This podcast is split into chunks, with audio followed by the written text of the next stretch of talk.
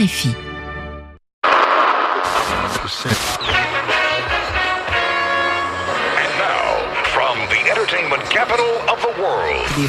Vous écoutez RFI, il est 9h à Paris, 7h en temps universel.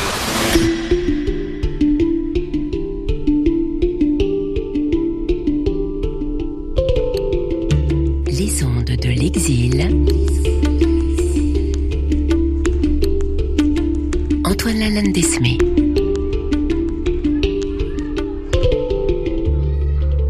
Bonjour, bienvenue dans les ondes de l'exil. Les équipes de microcamp ont initié à la pratique radiophonique des personnes qui vivent aujourd'hui au Liban après avoir quitté sous la contrainte leur terre natale. Ils sont syriens et ont quitté la dictature, la guerre et la violence inhumaine. Au micro, vous entendez ces femmes, ces hommes et ces enfants raconter de leur point de vue l'exil. Cette émission, c'est la leur. C'est eux qui l'ont fabriquée. Déjà, il y a un problème, c'est le fait que les gens m'identifient et m'appellent réfugiée. Je dois déjà affronter plein de difficultés, ce mot est stigmatisant.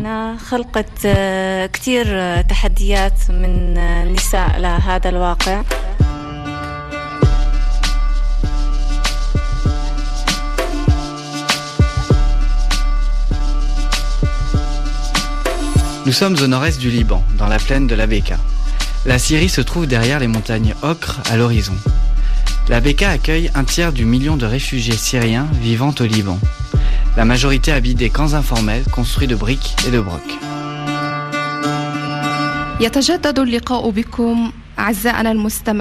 Bonjour à tous et à toutes. Il fait bon ici. Aujourd'hui, nous sommes entre amis pour vous rencontrer, vous partager nos idées et sentiments. Nous allons parler de nombreux sujets, mais en particulier des réfugiés syriens au Liban. Qui veut commencer ?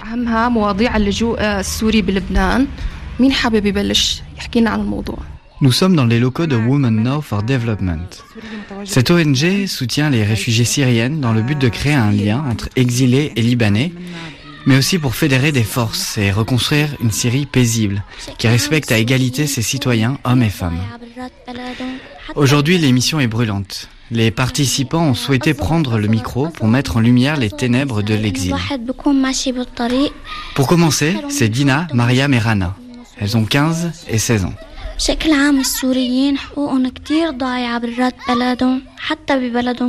Au Liban, nous sommes en situation de vulnérabilité. Par exemple, dans la rue, les gens se regardent et se moquent de nous. Il y a beaucoup d'enfants qui souhaitent entrer à l'école, mais ils ne peuvent pas car des directeurs d'école les refusent car ils sont syriens. Je veux dire qu'on est des humains. Merci de nous respecter et de donner accès à ce droit fondamental. Les ONG estiment qu'un enfant syrien sur deux n'est pas scolarisé. Cela à cause de l'éloignement des structures éducatives, des coûts de scolarité, de la peur des contrôles d'identité, mais aussi parce que les enfants travaillent pour subvenir aux besoins de leur famille.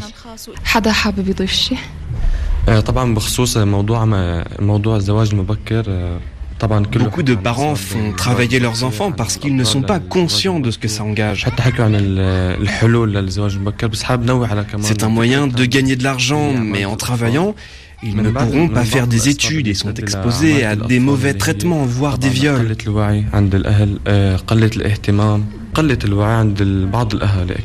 Une des méthodes pour résoudre ce problème, et je sais que des ONG y travaillent, c'est de trouver des opportunités de travail pour les parents.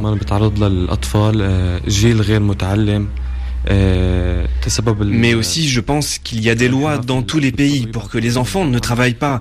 Et j'espère qu'on va appliquer cette loi ici. Le revenu apporté par les plus jeunes est souvent le seul pour la famille. Alors, pour des salaires de misère, les enfants vendent des chewing-gums dans la rue, ramassent des pommes de terre et construisent des bâtiments. Moi, j'ai vu deux sœurs qui vendaient dans la rue du papier toilette et la plus grande frappait la plus jeune. parce qu'elle avait perdu 10 dollars. Quand j'ai demandé pourquoi elle frappait sa sœur, elle m'a dit que si elle rentrait à la maison avec moins de 10 dollars, son père allait la frapper. J'ai senti qu'elle était violente sur sa petite sœur parce qu'elle reproduisait la violence qu'elle subissait. De leur côté, les ONG se battent pour réduire les travails pénibles, assouplir les horaires et encourager les familles syriennes à scolariser leurs enfants.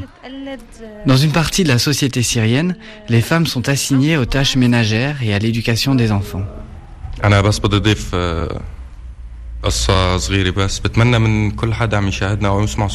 Je voudrais envoyer un message de tout mon cœur à tous ceux qui nous écoutent. Ne laissez pas vos enfants quitter l'école. Même si vous êtes dans une mauvaise situation et que c'est dur, vous le regretterez, c'est certain. Laissez-les à l'école. Un jour, vous serez fiers d'eux.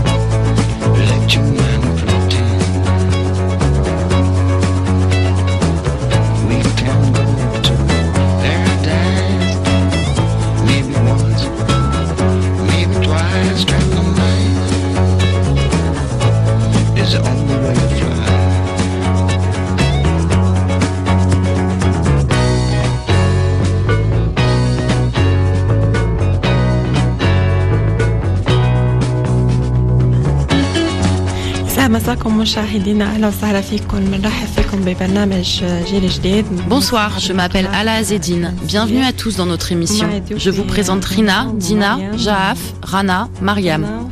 Nous sommes au centre Women Now. Les montagnes sont belles ici et la nature aussi. Content d'être là avec vous. Aujourd'hui, nous allons parler indépendance et liberté des femmes.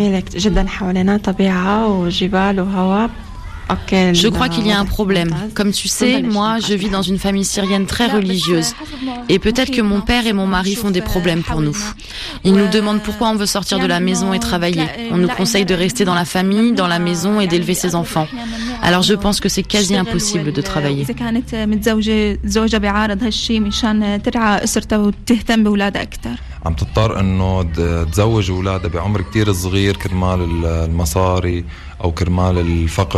pense que le travail est très important pour les femmes, pour exister dans la société, car pour le moment, elles n'y sont qu'à moitié. Par le travail, elles peuvent développer ses compétences et atteindre un niveau plus élevé dans la société. Si évidemment c'était possible. Les hommes dans notre société détestent que les femmes travaillent. Ils veulent garder une position dominante, alors le devoir de la femme est de garder la famille.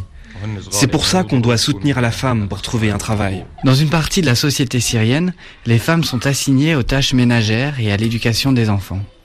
Elles sont considérées comme des êtres faibles à protéger. Elles doivent rester à la maison et sont quasi absentes de l'espace public. Ce mode de fonctionnement patriarcal s'est reproduit en exil. Et l'une de ses manifestations les plus terribles est le mariage forcé des jeunes filles. Les parents cherchent à marier leurs filles le plus tôt possible. Ils pensent ainsi les protéger, car si elles se marient trop tard, elles risquent de subir violence et viol. Parfois, c'est parce qu'ils ont besoin d'argent et qu'ils pensent que le mari peut les aider financièrement. Aussi, il y a des cas où les parents ont peur que leurs filles vivent des relations hors mariage. Surtout que c'est facile de rencontrer des gens en utilisant les réseaux sociaux de nos jours. Ils préfèrent donc marier leurs filles.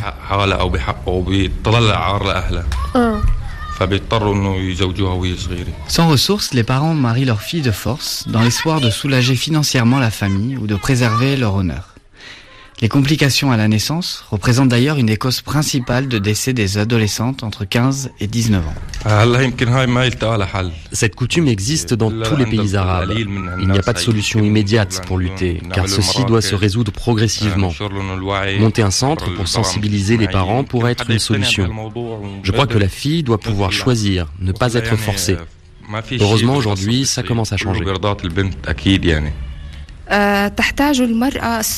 Les ONG peuvent aussi développer des cours pour faire prendre conscience de leurs droits, des cours pour les femmes, mais aussi pour les hommes. Il faut qu'ils soient sensibilisés à la cause féminine et qu'ils apprennent aussi à gérer une famille. Et ce sont les ONG qui mettent en place des moyens pour permettre aux femmes d'obtenir une place plus juste dans la société. Women Now for Development, qui nous accueille pour ses ateliers radio, a été fondée par l'écrivain syrienne Samar Yazbek en 2012. Constance Léon l'a rencontrée. Quand je suis retournée en Syrie à Homs pour écrire l'un de mes livres, à l'époque, j'ai senti que la révolution était en train de devenir une guerre. J'ai constaté que les hommes engendrent la mort, tandis que les femmes encouragent la vie. Elles restent loin du front et ont besoin d'être soutenues.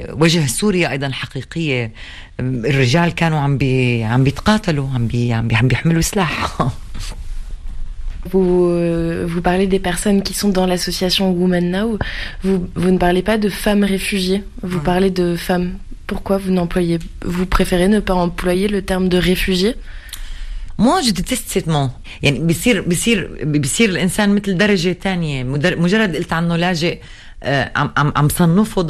déteste le terme réfugié. Avec ce mot, c'est comme si on n'était pas humain ou déclassé. Les Syriens ne sont pas des réfugiés. Les Syriens sont obligés, forcés de quitter leur pays. Il ne faut pas oublier pourquoi les Syriens sont réfugiés. Notre problème, c'est la justice. Le terme réfugié, il éloigne toujours de notre problème. C'est pas un problème de refuge.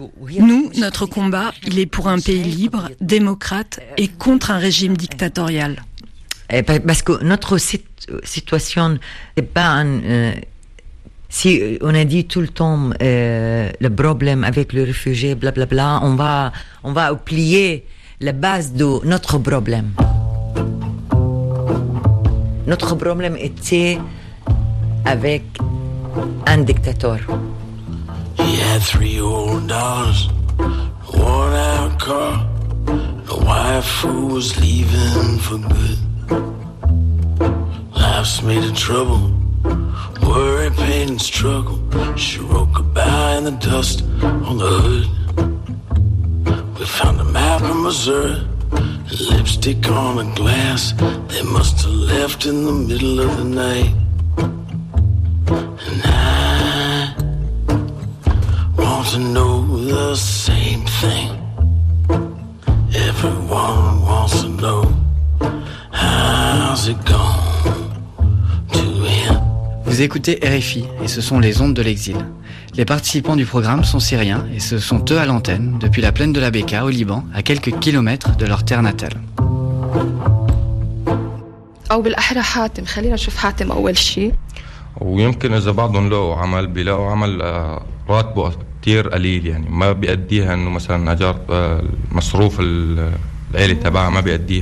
Parfois, dans les camps, des femmes arrivent à trouver un travail.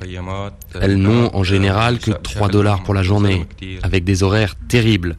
Leur employeur les oblige à travailler, sans prendre de congé, et menace de les renvoyer du camp.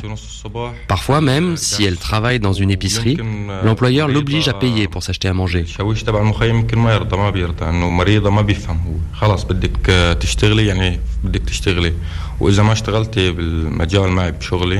Les réfugiés syriens au Liban ont plein de challenges, comme par exemple obtenir des documents pour l'éducation ou un certificat de naissance. Je parle aussi des Syriens en dehors du Liban, car dans certains pays, ils n'ont même pas d'ambassade syrienne pour résoudre les problèmes de documents. En plus de cela, nous avons aussi nos challenges, nos problèmes. Nous devons nous battre pour créer une vie paisible. Pour les femmes, c'est pire, car la société les perçoit comme faibles et elles peinent à avoir ses droits. Mais moi, je veux dire au monde, elles ont besoin qu'on soit à leur côté. ما وقف هالاعتقال إما اعتقالها هي أو اعتقال زوجها أو سفر زوجها لمكان بعيد أو مثلا تربيتها لأطفالها بالنسبة لحنا. Avec la guerre et le fait que tous les hommes soient partis à l'étranger ou dans les armées, on a eu des responsabilités différentes. Les femmes tiennent la famille, mais doivent être à la fois la mère, le père, celle qui ramène de l'argent, la responsable de l'éducation des enfants. Elles affrontent beaucoup de choses et elles sont seules.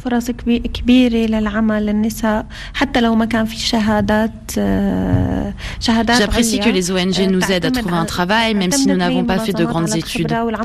Pour beaucoup de femmes réfugiées syriennes, ce sont elles qui construiront la Syrie, sans leur mari. Elles croient en leur pouvoir et leur talent qu'elles peuvent développer pour rentrer en Syrie et reconstruire.